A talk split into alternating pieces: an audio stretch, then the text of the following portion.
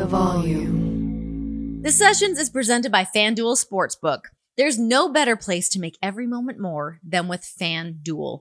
They're America's number one sportsbook for a reason, y'all. It's so easy to use. It's safe and secure. That's one of the main things for me. I don't want any BS. I love that there's no BS with FanDuel. Plus, you get your winnings fast. Now winnings are delivered in as quick as two hours. Plus, it's super fun to combine multiple bets from the same game into a same game parlay. It's awesome.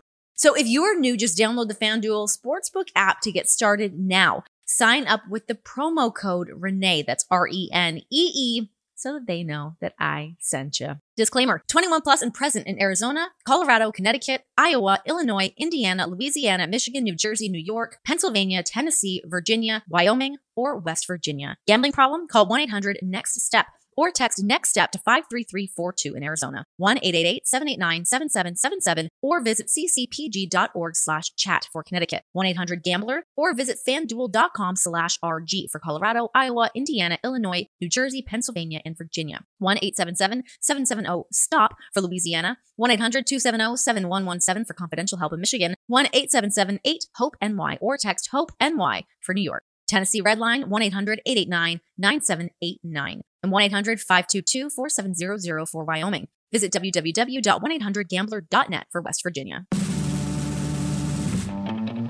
Hey guys, welcome to the best of the sessions. What we have done is we've combined the best of Tuesday's episode and Thursday's episode, mashed them together to give you a beautiful little audio gift for your ear holes. We have some awesome, awesome guests on the show. Cannot thank people enough for taking the time to to come hang out with me. Give me a little bit of their time. We give you a little bit of that. We all get to hang out and enjoy it, learn a little bit about each other. Um, so it's really cool to mash these all together, and you guys can get those little abbreviated highlights of both of the interviews throughout the week. Also, of course, if you want to listen to the full lengths, you can do that. They all exist. Uh, just make sure to check out all things from the Volume Podcast Network.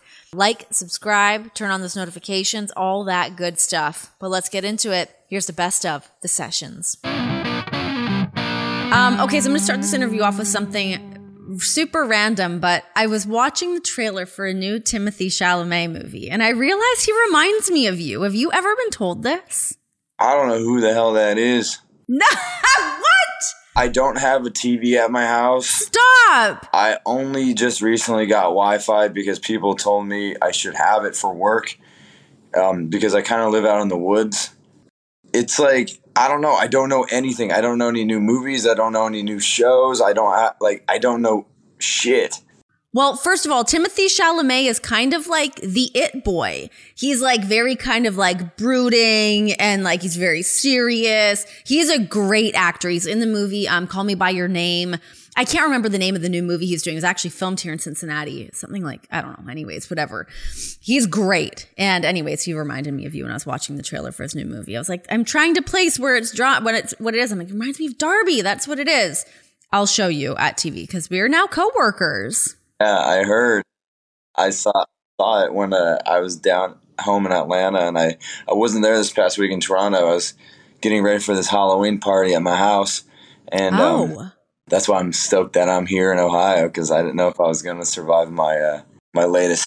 What does that entail? What what is your Halloween party? I feel like this thing must, it's at your house in the woods.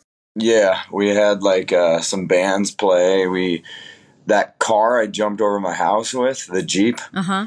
we got that running again and we were going to do more uh, jumps in the woods some more i don't know how the jeep is still alive but it is it was cool i ordered a bouncy house but um didn't get to use it so busy all day that i ended then i got my money's worth in the bouncy house by sleeping in it um but i also got a dunk and then we filled up the whole dunk tank Oh my gosh. yeah we filled it up with everything from the grocery store like raw hamburger meat Ew. It smelled like shit. Then we had a big skate contest because I just built this pretty good sized skate park in my backyard, and um, yeah, Billy Gunn was also there randomly, which is Wait. Did Billy Gunn go in the dunk tank? No, he didn't go in the dunk tank. I got a wrestling ring downstairs in my basement. We did this thing where we were running the ropes, and Billy Gunn was shooting us with a paintball gun, and he caught me right on top of the dome right here. And you know, it was just funny to, as a funny sight to see Billy Gunn hanging out with a bunch of skaters. Billy Gunn, that's what that's his fountain of youth, I think. I mean, I don't know how this guy is just like this resurgence of Billy Gunn. I am here for it. I the Scissor Me Daddy, we are all on board. Everyone loves Billy Gunn right now. Hell yeah, as it should be. The guy's a saint. He rules. It was fun. What a what an insane party. Are you exhausted? Like is your body beat up? Does your body ever get a break? I feel like you're always just kicking your own ass.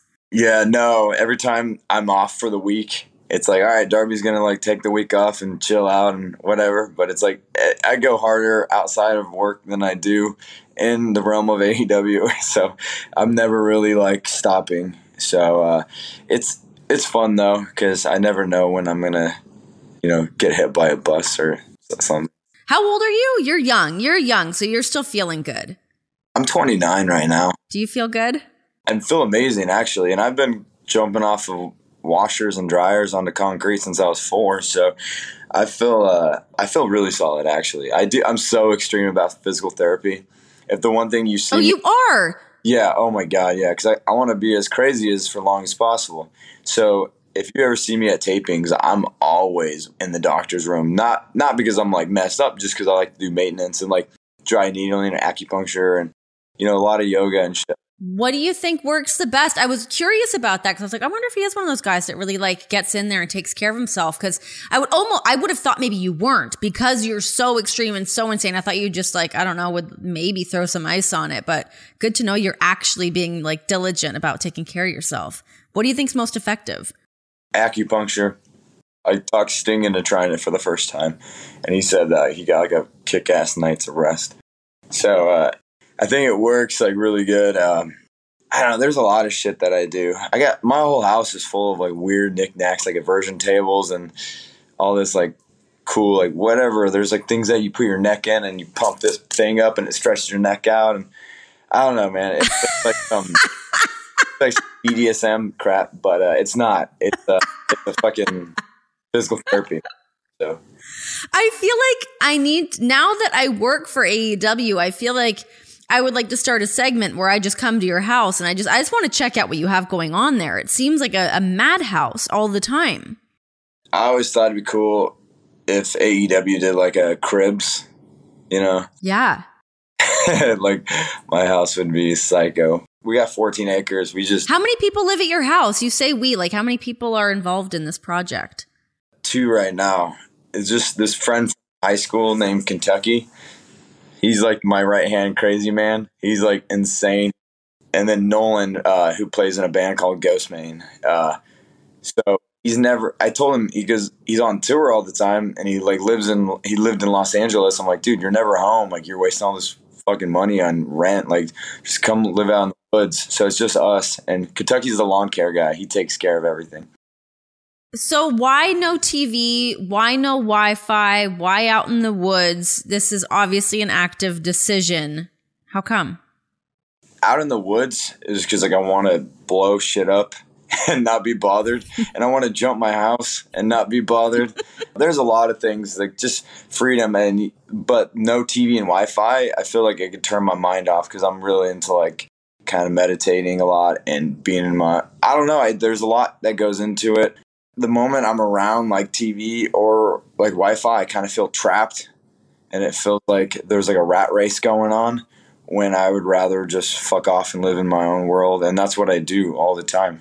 It's like uh, a few people come over, and then when they see like the place, like, no wonder you don't feel the need to go on Twitter. you're like, you're out here doing all these weird shit all day, and Okay, so are you like a big reader? Are you writing? Like when you're like in your own little world, what what all I mean aside from the stunts, we we know the stunts are happening, but like when you're not destroying your body and jumping your house and repairing your Jeep, what are you doing?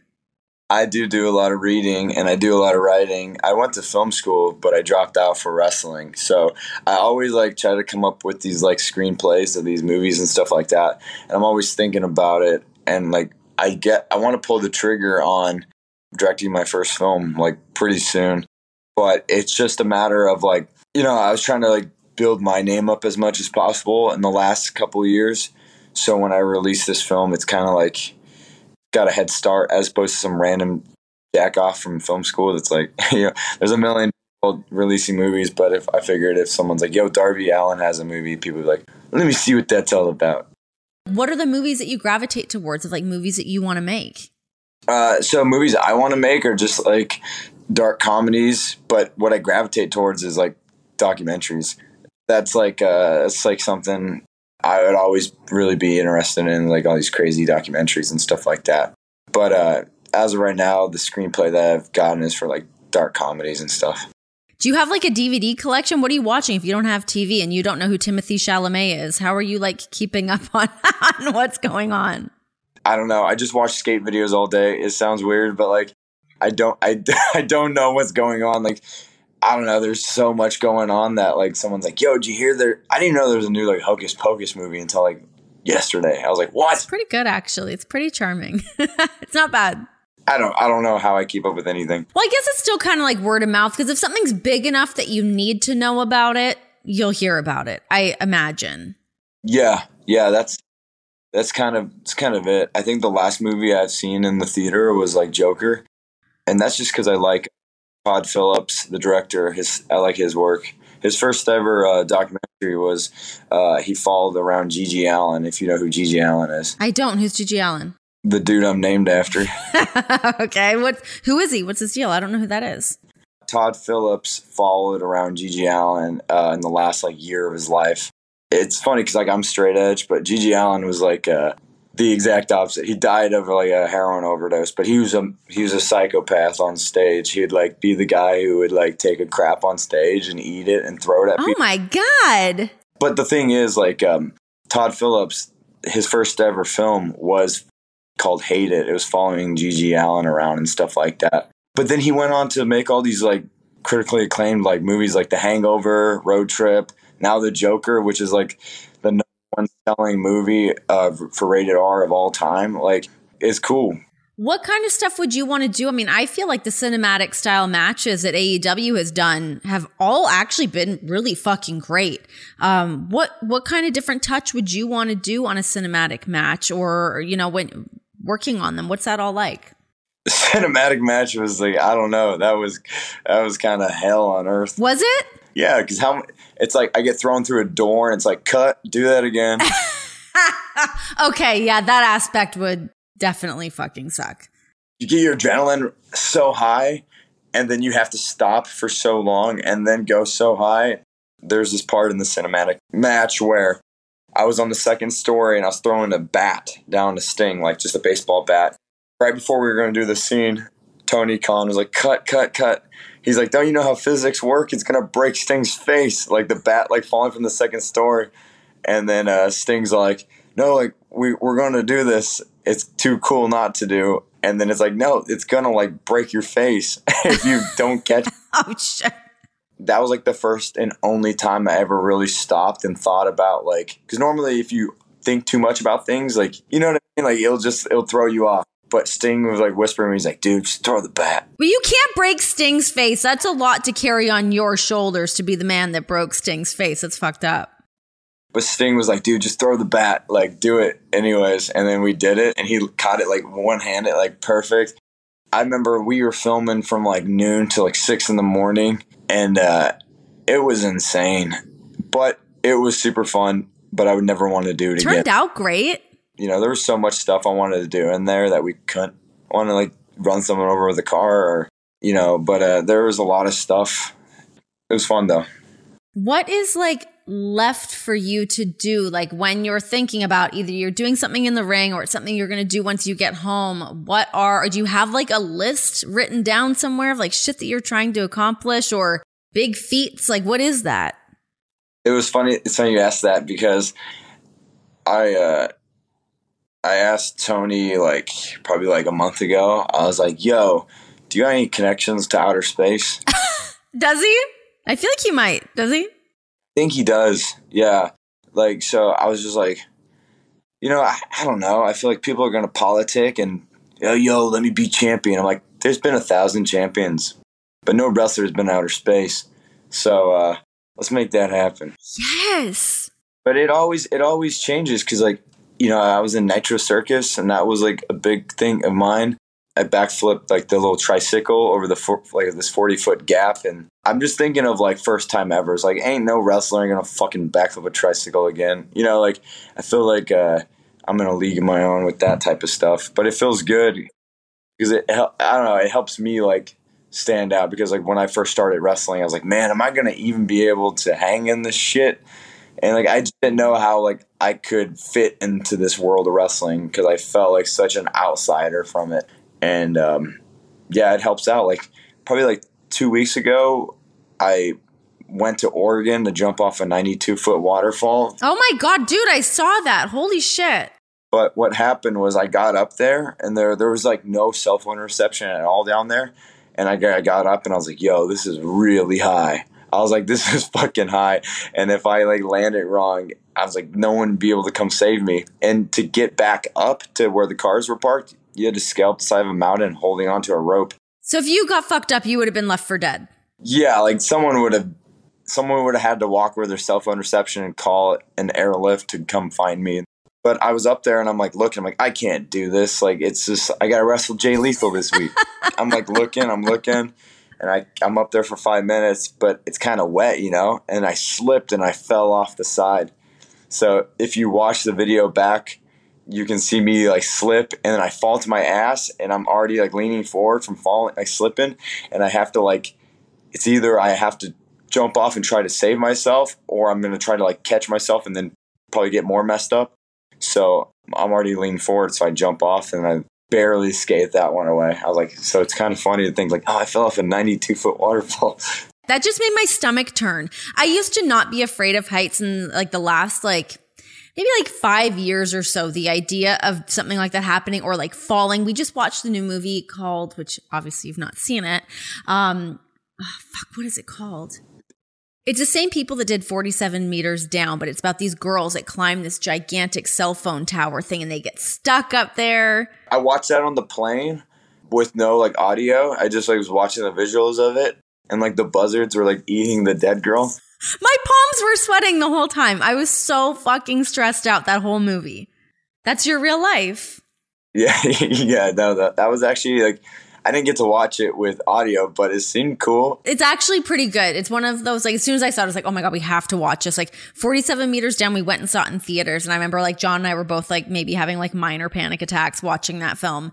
Uh, and yeah, seeing I can't remember what this new one's called, but anyways, same people, same deal. Anyone's listening hopefully knows what the hell we're talking about. But good movie, definitely check it out. Um, in the ring, where do you draw the line on what you're going to do? Or some, I, I, assume somebody else is drawing this line for you. I don't know, actually. The body so, bags like, so stress me out. Those look gnarly when you're taking like a suplex in the body bags. Like, how do you? How? That's funny because uh, two weeks ago we were at my friend's. Uh, he was performing at a music festival down in Calif- uh, Sacramento called uh, Aftershock. It's like they had a bunch of people there that night. There was like Rob Zombie, Slipknot, but my buddy's band is a uh, Ghostemane, and they had like a pretty like good turn for the crowd, and we threw me in the body bag and threw me off the stage, and I crowd surfed in the body bag, and like it was like 90 degrees. It was so fucking hot. And we, we went from the front of the crowd pretty much to the back. Like we went, we got far. And then because I got on the stage beforehand, I was like, yo, everybody, sometime in this concert, I'm going to be getting in that body bag. So uh, just take me all the way to the back, like because like, I want to like go through thousands of people zipped up. And then as I was getting like crowd surf through people, they were like, I guess the people that didn't know that I you know gave a speech, they're like, "Holy shit, there's someone in there!" And it was like pretty, it was pretty funny though. Uh, but like that was that that was so hot. I was like, "Holy crap!"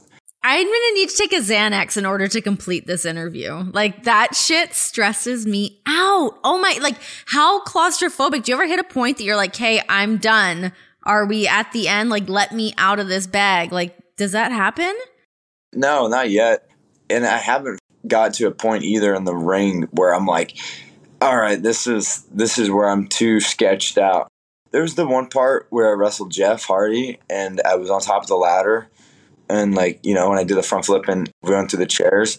So like earlier in the day, I climbed that ladder and I looked down. and I was like, yeah, I'm for sure going to the hospital tonight. Like there's no like there's no way around it. Like for sure. And then uh, but like when the lights are on and the camera's going and you're up there and then I'm like, all right, here I go. And I did the flip and then everyone asked me like, yo, how'd that feel? I'm like, dude, honestly, it didn't feel like anything. It was so safe. You can see me if you watch the video back. I like kind of go to Jeff's ear. I'm like, that shit was so fun.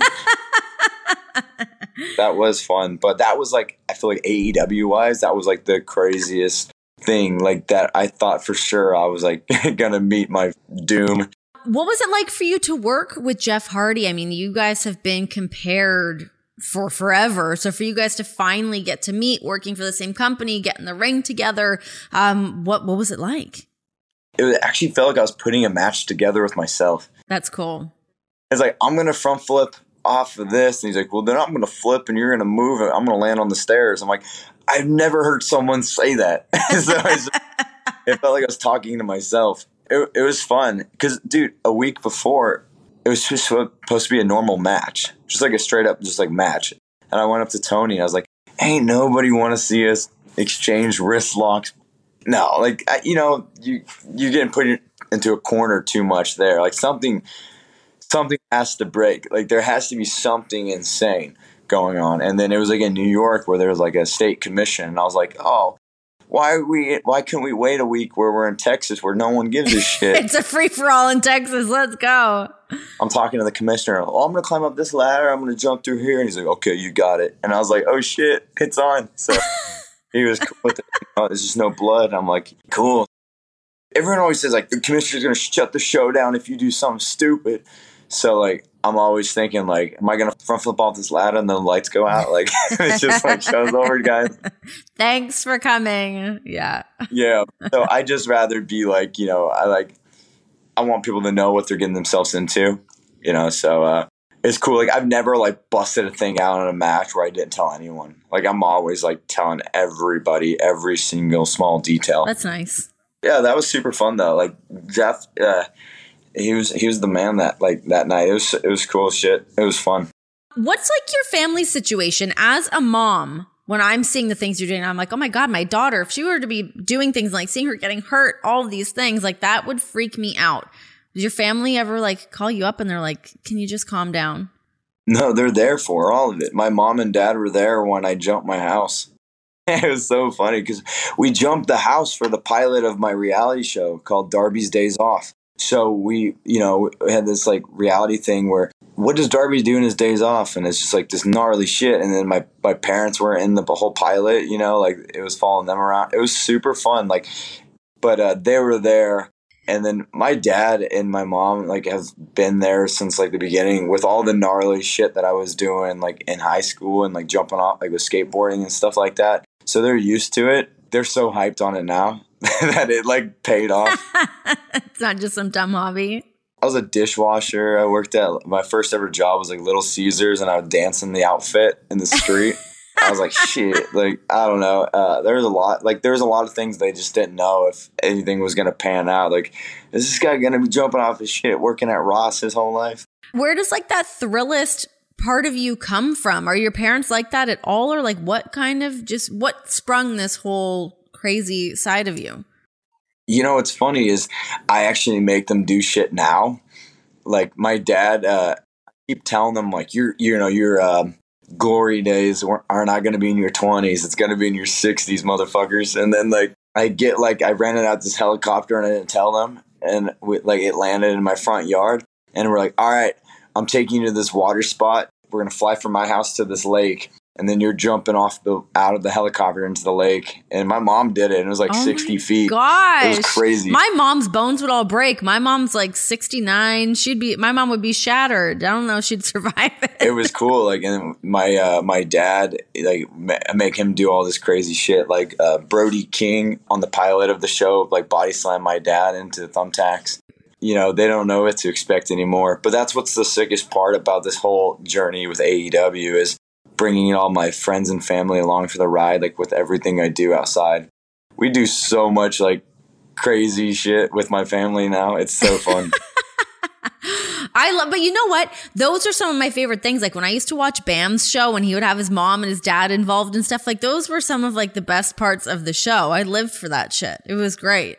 Yeah, like actually um, hung out with Bam like two weeks ago. He came over to my house in Atlanta, and uh, yeah, he was just like looking at everything. He's like, "Dude, this is perfect." And I was just like, "Yeah." Like he's like looking at the skate park and stuff, and that's a whole nother story. What kind of like advice has he been able to give you? I mean, you guys have obviously done such similar things, but to now see where you're at in your wrestling career to like having the reality show kicking up, which we'll circle back to in just a second. Um, but yeah, I mean, you're friends with Bam, you're friends with all these guys that have kind of lived and done that. What kind of um, advice do they give to you while you're working together? They don't give me advice that like, I don't know, because like guys like Travis Pastrana and Tony Hawk, they're psychos, you know, like those are the guys like I I hang out like with, they're gonna just tell me keep going until I explode. just egg them on. Yeah, I think that's what it is. I it's it's cool because now I can kind of do the same for others, like get everybody out of their own comfort zone, and it's a cool thing to see when you like have somebody do something that's like gnarly that they never thought they were gonna do ever in their whole entire lives, and it's like see what the human body is capable of. That's what the coolest thing about this whole like thing to me is just like physically seeing what what's possible. It's I don't know, it's super fun, but like those guys like Travis Pastrana and all those guys like they helped me like big time with showing me like yo like anything's really possible because I never thought I was gonna backflip a tricycle over a forty foot gap. Sure. That was insane. That's for sure. How cool is Tony Hawk to hang out with? Because he just seems like I think he's got to be like one of the most beloved athletes of all time dude, he's awesome. Like it's literally it's crazy because Tony Hawk and Travis Pastrana, like they're like the Michael Jordans of their sports, and it's cool because they're like the most humble. It's like weird. It's like um, it's just like the people that have accomplished everything that have nothing to prove have no ego, and it's so cool when you hang out with like guys like that. It was insane. Like I don't know, it, they're just. I think like first time I ever talked to Tony Hawk, I was like, "Yo, like I want to it was funny because I was going to go to his indoor skate park down in San Diego. And he's like, Yeah, I'll meet you on Monday. But then he broke his finger. And then, like, he told me, He's like, Yo, uh, I can't make it. So, like, uh, you can come skate my place still. And I was like, All right. I was kind of like, Fuck, because I flew down from Atlanta. But uh, as I was there, his assistant, like, let me in and we're skating. And I'm, like, trying to skate off this big ladder and then his assistant's like taking this like picture. So I was like, "Yo, Tony, I don't know who the hell you invited, but this guy's jumping off of something big." Tony's like, "You know what? I gotta go down there and check it out." So he he got he left physical therapy and then came down and watched me skate this ladder and it was sick because I landed the trick right when he got there. Oh my god. He gave me like superpowers. I ate shit for 3 hours straight trying this. And the moment he walked through the door, I'm like, "Oh shit, Tony's here." And I landed it and I was like, "Fuck, it was insane." I was just going to ask you about that because at the beginning of uh, Tony's documentary, the, the newer one just came out, which is awesome if anyone listening has not seen it. It's so, so great. But it starts with him trying to, he's working on a trick. He's working on it, working on it, getting so frustrated. He hits his head, like goes through the motions with trying to like nail something down. But obviously you've been in a situation like that where you work on something for hours and hours and wait to, to land it or figure it out. What is that process like?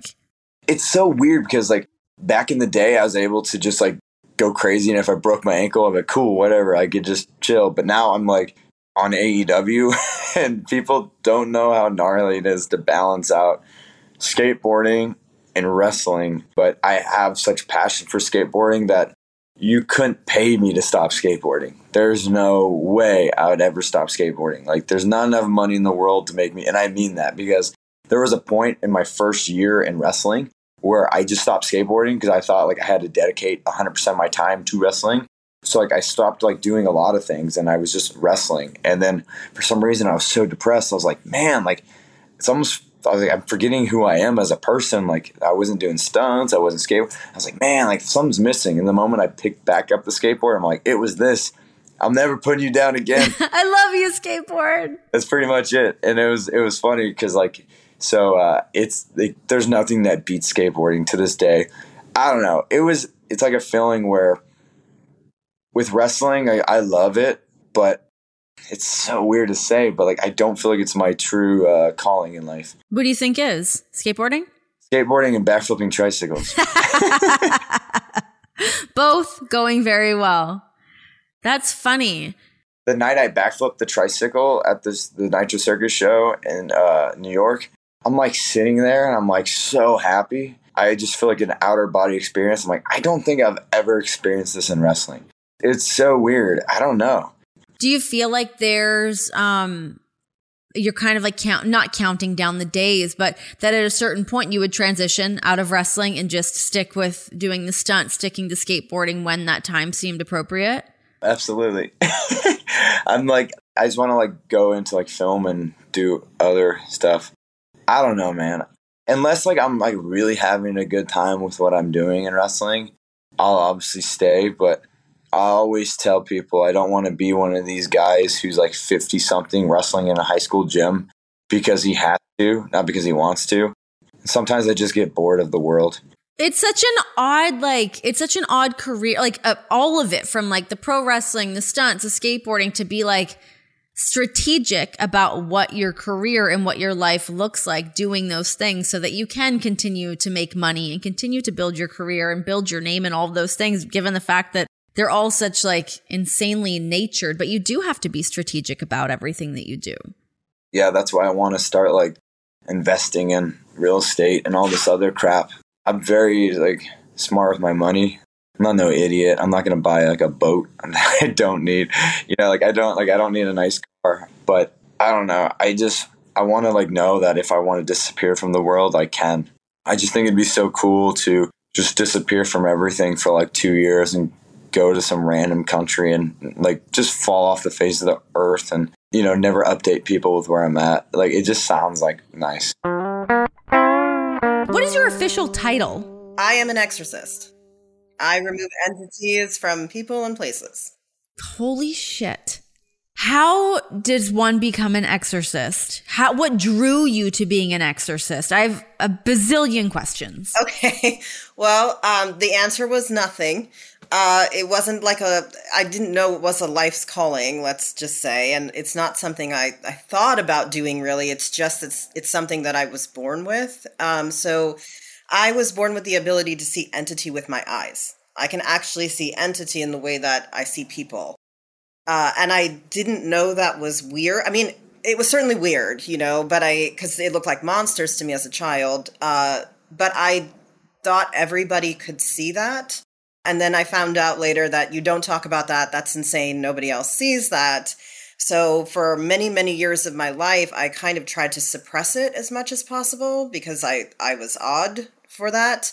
So I, I tried to live a normal life. I became a, a writer. I live in LA. You know, it's not as normal as I get, I guess. But it's so cliche sounding because it sounds like I'm about to tell you that I had like a, some near death experience, and it's not that at all. I had like a fender bender one day, and it was just like one stressor too many.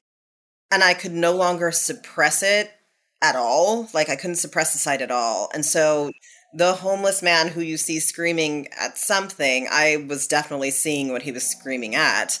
Uh, and it was everywhere I went. Like it became extremely overwhelming. And so at that point, you know, I often joke and I say, like, okay, I I sat down, you know, with a scotch and was like, what is this? Can you tell me what this is for? You know, opening up to spirit even more. And, uh, you know, many scotches later, they were like, here's what we're doing with this. Oh my gosh. So what was it what's it like when you were trying to suppress seeing these things? How do you tell how do you get them out of your mind? Your line of sight? How does that work? Well, it's not that easy. And I will say that the pushiest of entities, they would still come through, and I can tell you about that. But like, especially now, even still, when you go to really crowded places, when you go to a concert, for example, or whatever, it's very helpful to try and suppress the sight if you can because like I was at a Florence and the Machine concert the other night and there were like I don't even know how many like thousands among thousands just so many people. And if you I'll open your sight completely at that kind of place you'll have so many you'll see so many entities. And it's not like I can do anything about it there. So I just tried not I try to have a normal time when I go out to places like that um, it's weird. It's definitely hard to push it out, let's say. okay, so these entities that you're seeing, so say you're at the Florence and the Machine concert, you're seeing them everywhere. Are these entities attached to the people that are at the concert, or are they just like there? They're in this space. Where do they come from? So, to answer the first part, yes, mostly they're attached to people. Uh, sometimes they're not. Sometimes they're out looking for a, a place to attach. Uh, how it works, just to kind of give you some background information, is you know, it, it works with energy, specifically energy. So we walk around with what I call a baseline frequency. So that's, you know, how we interact with ourselves, how we interact with the world, like how conscious we are about things, how unconscious we are about things. Um, and most people are walking around like on a scale of one to 10, where one is dead and 10 is Buddha. You know, we're walking around with like a four and a half at best most of the time. And of course, like if you work on yourself, that can go up, right? You know, you're doing a little more work and being more intentional and all of that, but that takes time.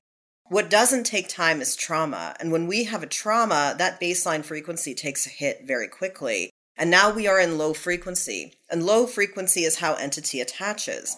They are low frequency, they're looking to feed, they're looking for someone to feed on. It has to be a very specific, exact signature match. It's not like movies where they just jump from person to person to person. That's not how it works at all. So it's actually, I hate to say this, but very intentional on their part, looking for somebody that fits that for them. And that's kind of the trouble because you're already in a traumatized place, and that makes you more vulnerable to attachment. Holy moly. That's crazy. I could just be attending a concert and I come home and I'm I am possessed. Potentially, yeah, but you don't even need to be attending a concert for that.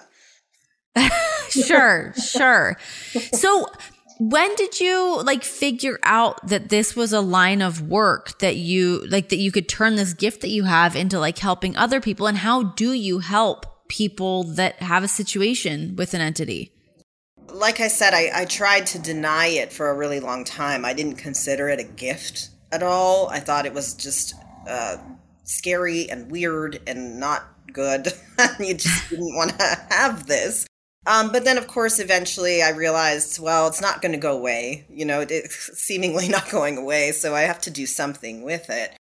So at first, what I did was I, I said, okay, you know, sitting down, opening up to spirit, connecting even more, which was scary for me at the time because, like most people, you know, that people are afraid of doing that. They're not sure what that will lead to. But for me, and I can talk more on this for other people, but that's actually the most positive thing that you can do is open up to the good things as well as the bad things because the bad things will come in no matter what. The good things will wait for you to ask.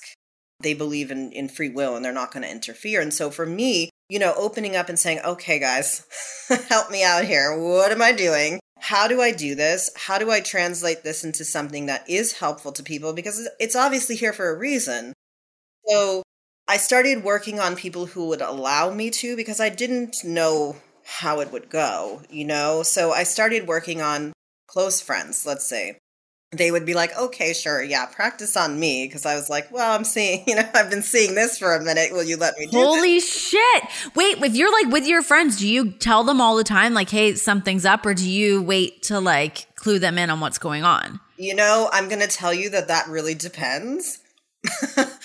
So it's so funny. I had a friend over last night. I couldn't remember the first time. So this person has seen me multiple times, and in fact has seen me for press. You know, like so. It's she's outed herself as somebody who comes here. But she was like, "Do you remember the first night we met?" And I was like, "Kind of. I know we met at this party. Whatever." Anyway, apparently I had told her that night, like, "Hey, do you mind coming in because I see this thing on you?" Which I I don't normally do. So I was like, damn, I, I must have really like been adamant about getting that off of you. But she's like, no, it was best thing ever. It was the best decision of my life. So I normally wait. I don't usually tell people stuff that fast, but I guess it depends. It depends on the situation. I obviously cannot move forward in this interview without asking, is there anything around me right now? You know, everybody asks that. And I will say, if I saw something that was really dangerous, I would tell you right away. Okay. Okay. And I don't. is there anything that's like there at all?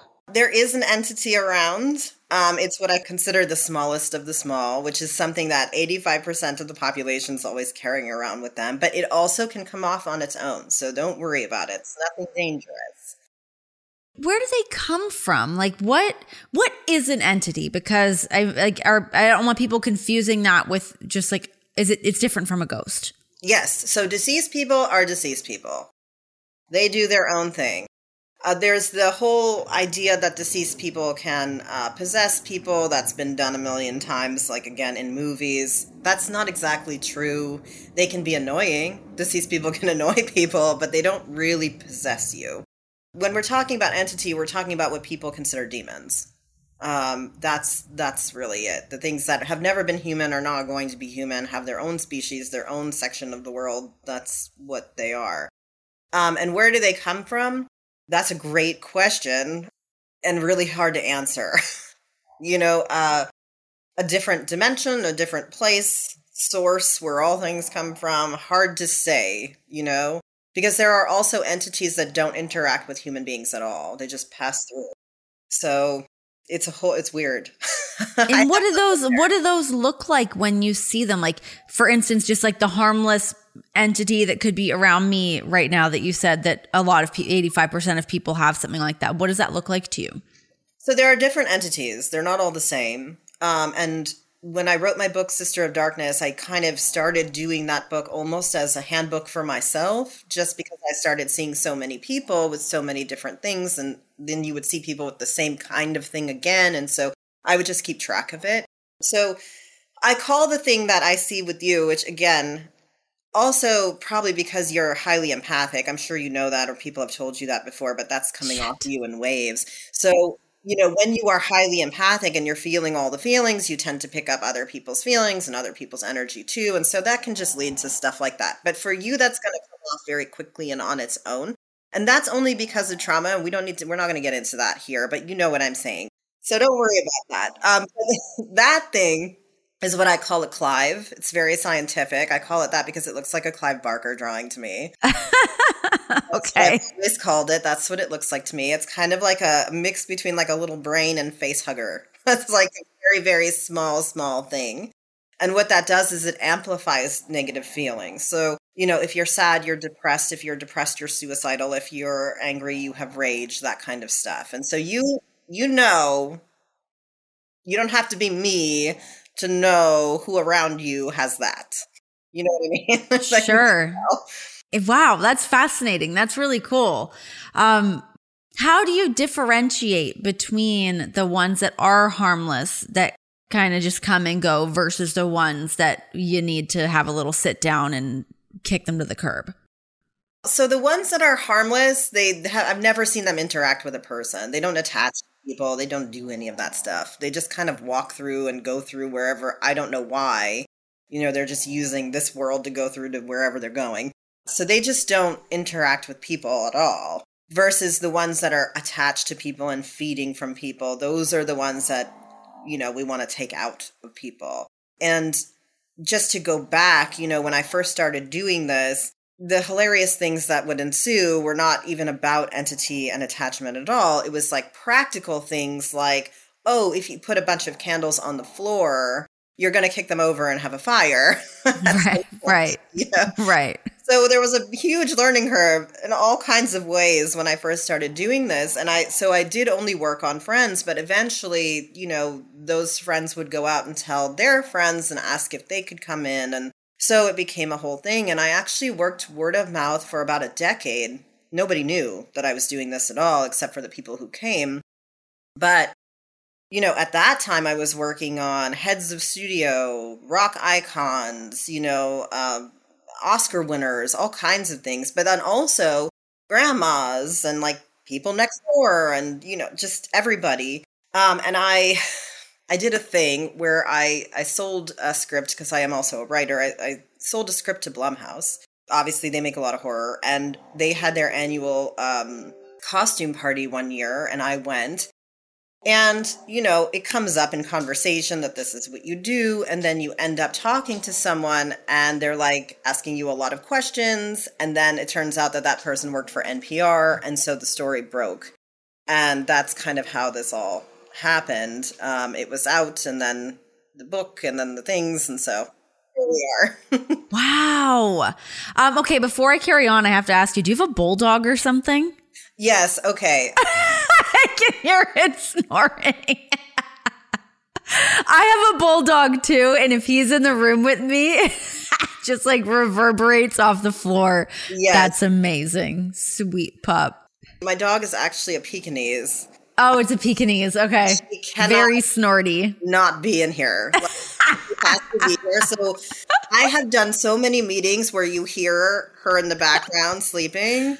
I was making sure I wasn't going crazy. I'm like, is that my dog or is it her dog? I'm like, my dog's not up here, so it's not mine. That is so funny. I'm so Sweet, sorry. You're gonna get like oh my god. noise. No, I don't mind it at all. I was just making sure I that I was right in hearing that. That's so great. Love that. okay, so you've been able to work obviously with a lot of different celebrities, some notable people. What is um the craziest situation you've seen? Obviously, I don't expect you to say names or anything. If you want to, be my guest. But uh yeah, what what kind of things are you seeing with these people? Um, okay, so one thing that comes up every now and again, it's not that common. Um, so one of okay, let me backtrack. So one of the types of entities that we have in the world, unfortunately, is something that I call a wraith. And what a wraith does is it it attaches itself to people who've been through sexual trauma, sexual dysfunction, exposed to something too early. Um, that's kind of what they do. They're what people consider like a succubus or an incubus. So on occasion, I will get people who have lineage wraiths. What is that? That's something that's been with their family line for so long that it might not even be their trauma. It's something that happened back when that's just been passed down and passed down and passed down. One of the craziest things that you'll see, and doing spaces are always insane. So when I take entities out of spaces, that's actually the most dangerous work that I do because an entity that holds a space, there's only a few types that do.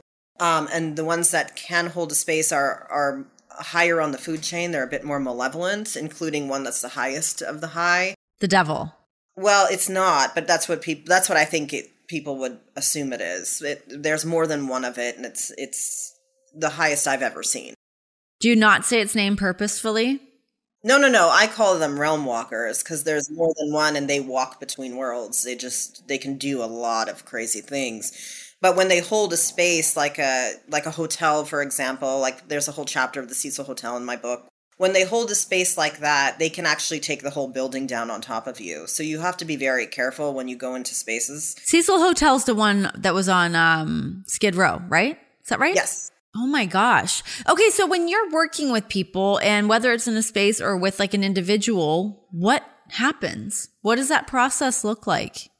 You know, it's nothing like you see in the movies most of the time. So most people don't have what I consider a movie style entity. That's more a realm walker movie style entity. The one that's like really just theatrical and dramatic, you know, and like putting on all the show. Sure. not normal. Most people are not walking around with something like that. So, for most people, I would say it's actually quite a peaceful situation for them. So, what happens is they come into my spirit room. I'm in my spirit room. They come in here and they we have a conversation. We have a conversation about what to expect, what, you know, what you're going to feel, all of these different sensations that are going to go on in the body, what you're going to hear, that kind of stuff. Because people when they come they're afraid you know, especially the first time, they don't know what to expect. And they're usually here because it's a last resort. So, um, and that's one of the reasons why I never ever share who's been here specifically by name unless they decide they want to tell people that because it's private. You know, this is a private space for you. So, we go through kind of the process of what spirit is saying about what's going on with them. You know, I do hear spirit talk as well. So, um, when people are telling me things, I'm constantly, even now, like looking off into the sunset because I get information. And so I just say it back to people. Is anyone talking shit about me right now? nope, I'm just telling you that they were talking about some trauma. Oh, uh, my trauma. yes. Oh my God, what were they saying? They were just saying, you know, you've been through a lot of things and not to freak out about having this attachment. It's not a big deal because they're like, you know, she's going to freak out. and also, like, how empathic you are, and that the fact that you, like, I don't know if you remember this or not, but they're saying that you've actually seen and heard deceased people since you were a child quite often. And that also is something, you know, that makes this a little more open, makes this a little more whatever. Like you've had visitations. Oh my God, that just made my like stomach kind of turn because that is one of those things that makes you. We were, I did, did an episode about this, had my family on because we talked about a house that we lived in Oh. that definitely had something happening. But I definitely do remember as a kid just feeling like I was seeing something, something was around. Um, but it's hard to decipher that when you're an adult and you're trying to like decode that and make sense of it. You're like, I don't know, my kid mind probably just made that up, or it was a shadowy room, or your imagination, all of these things that you could kind of like try to justify things with. Um, so good to know that um, You did. it's just, I did. You It's did. been reconfirmed. wrong. So this house that you lived in, I don't know why they're doing this now. So we're we're on a tangent now. I'm so sorry. Let's go. No, let's get into it. Let's have at it. Give it. I would love to. I don't know where this is, um, but they're showing a house that to me looks fairly old. Um, but weirdly, though, not like haunted house looking house. Like it doesn't feel like that to me. It feels like like more normal looking house, just not brand new, like not a brand new space. But they're saying that the person who kept coming to you, well, this is actually kind of nice. I don't know if you remember this or if you blocked it, or or uh, sometimes we just get the negative sensation of a deceased person being around and it's not their intent.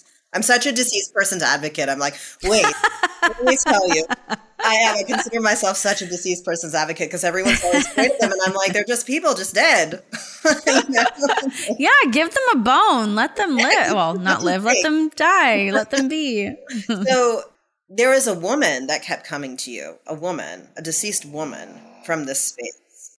I don't know how old you were, but it feels like you were pretty young and they this woman was um something happened. I don't know what tragedy this was, but this woman lost children.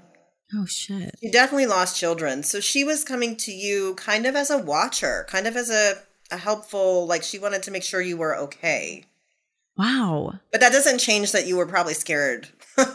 you know, as my Yeah, like I don't really remember. Like I remember having like an imaginary friend. I definitely had like an imaginary friend situation. But I think probably during a time when this would have happened, I was very young and my parents were splitting up. So it definitely probably was like a oh, pretty like what's going on. sense. Yeah. So then she was with you because she knew you were going through something. So she was there. You know, I think she was trying to be a helpful presence, but again, our bodies react so strongly to that strange energy. And also especially if they come to you visually, not every deceased person will do that. Uh, sometimes they don't do that because they don't want to scare you. Right. sometimes they want you to see them. It's a whole thing. It's a whole thing. But um yeah that makes so much sense. That's why. So she was coming to you at night. She was coming to you at night checking on you while sleeping which is very scary sounding but that's what she was doing I mean, it's sweet when you think about it. When I think about my daughter sleeping and how often I poke my head in to make sure that she's Yeah. doing okay, that's actually really sweet. I don't find that scary. I like that. isn't that interesting when you know the background story it changes the way you feel about the visitation it changes the way you remember things and you might have more stuff come to you now Well, I always feel like I always feel like I am very receptive to those things. I mean, they definitely do like it makes my hair stand up on the back of my neck a little bit. Like it does scare me. But yeah, I mean, you're right. It's not like there it's an I've never felt that like negative kind of energy. I have felt like a oh, there's something happening or I feel like something's in the room. I can feel that, but it's never been that negative kind of feeling. But yeah, I think anytime someone thinks like, oh my gosh, a ghost or a spirit, you instantly kind of go into like panic mode and and think worst case scenario. With you in particular, you have a lot of um, spirit guides around you. So you're very protected. Like you feel very protected, but you have nice energy. That's why. Like you, you've been working on yourself. I don't know if I should even out all this stuff. And um, No, please, it's okay. Yeah, have at it. I'm not going to say any specifics, but you've been working on yourself a lot. You've been through a lot of things. You've been working on yourself a lot. And so, because of that, you've just kind of moved up energetically in the world. And so, you have a lot of spirit guides who are very fierce protectors of you. But it doesn't mean, though, because you, I know you say you don't perceive negative, but you, when you've walked into spaces that felt wrong to you, you have left those spaces. Like you've walked in and been like, ugh, I don't know about this feeling Like you're perceptive about when something's off, and you're also really perceptive about when something's off with a person. Big time, instantly.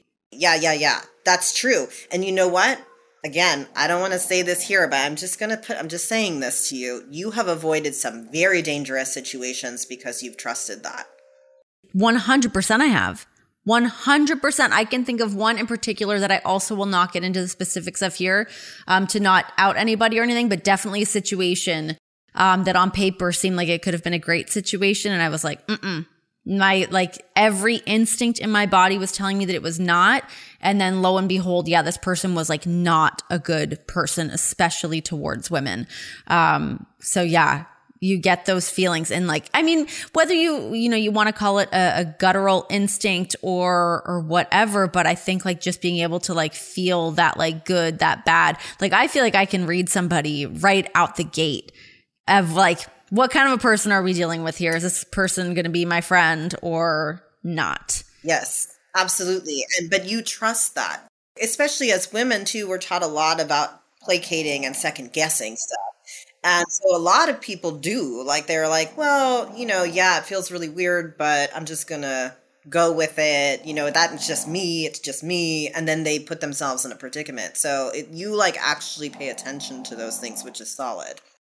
Is there any difference between like just being like, mm, that person might not be a good person or having something like that, like the energy's off or something like a negative entity or the, like, what is the difference between those things? So, someone who's carrying an entity doesn't mean you'll feel negatively around them because entities are actually very common. It's not as uncommon as we've been taught to believe. It's it's pretty common.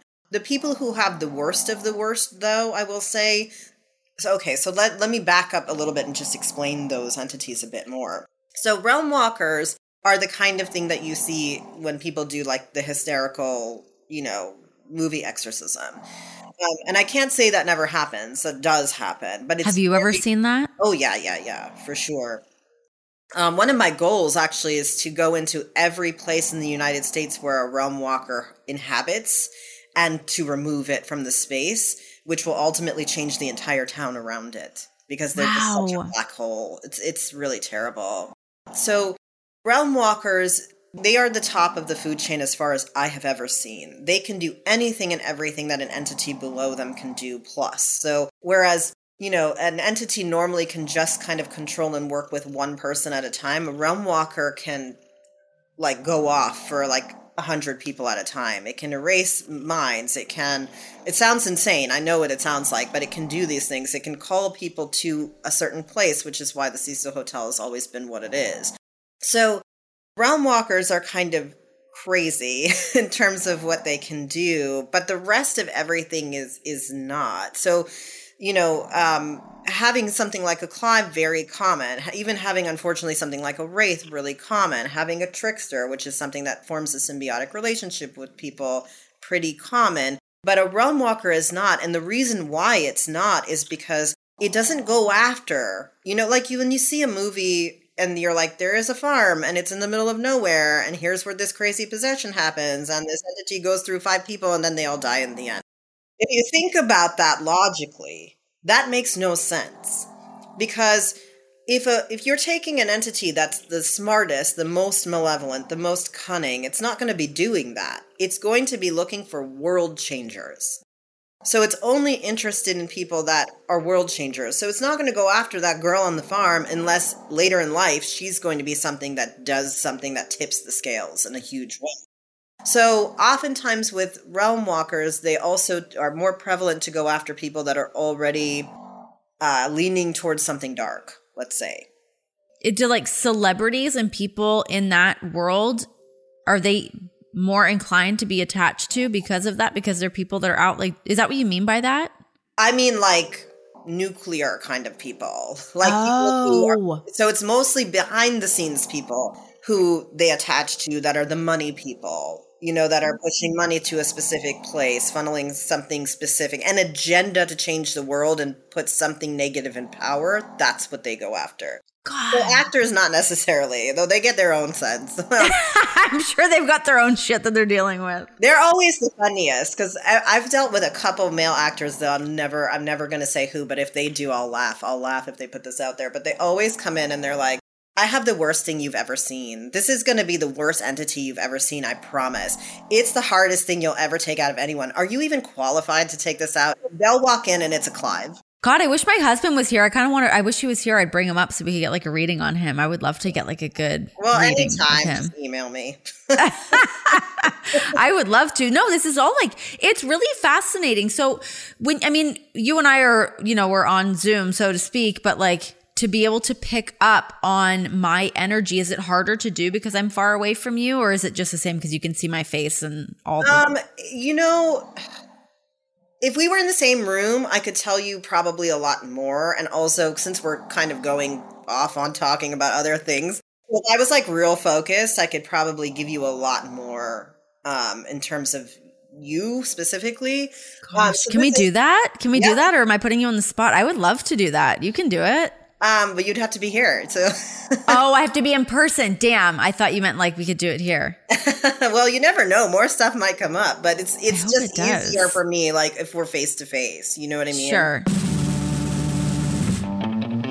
Thanks so much for hanging out with us, guys. Uh, hopefully, you enjoyed the week, enjoyed the best of the sessions. You guys can hear the full length interviews um, anywhere that you listen to podcasts. Just uh, download them, give them a listen, give them a like, a review. And if you want to see what you're hearing, head on over to my YouTube page. Just search Renee Paquette. It's all up there, and you can see us talking having this interview, having a hangout. It's all up on there. Um, and that's been like a really great, cool, growing community. So uh, I'm really enjoying the hangouts on the YouTube as well. So we can see you guys over there. And jump in the comment section, you know? Jump in, chime in, leave a comment. Uh, we like filtering through them all, reading about them. Maybe even like, I don't know, some constructive criticism if you had it. We're all ears. God, did I open up a can of worms by saying that? I don't know. Be nice, be cool in there. This has been The Sessions.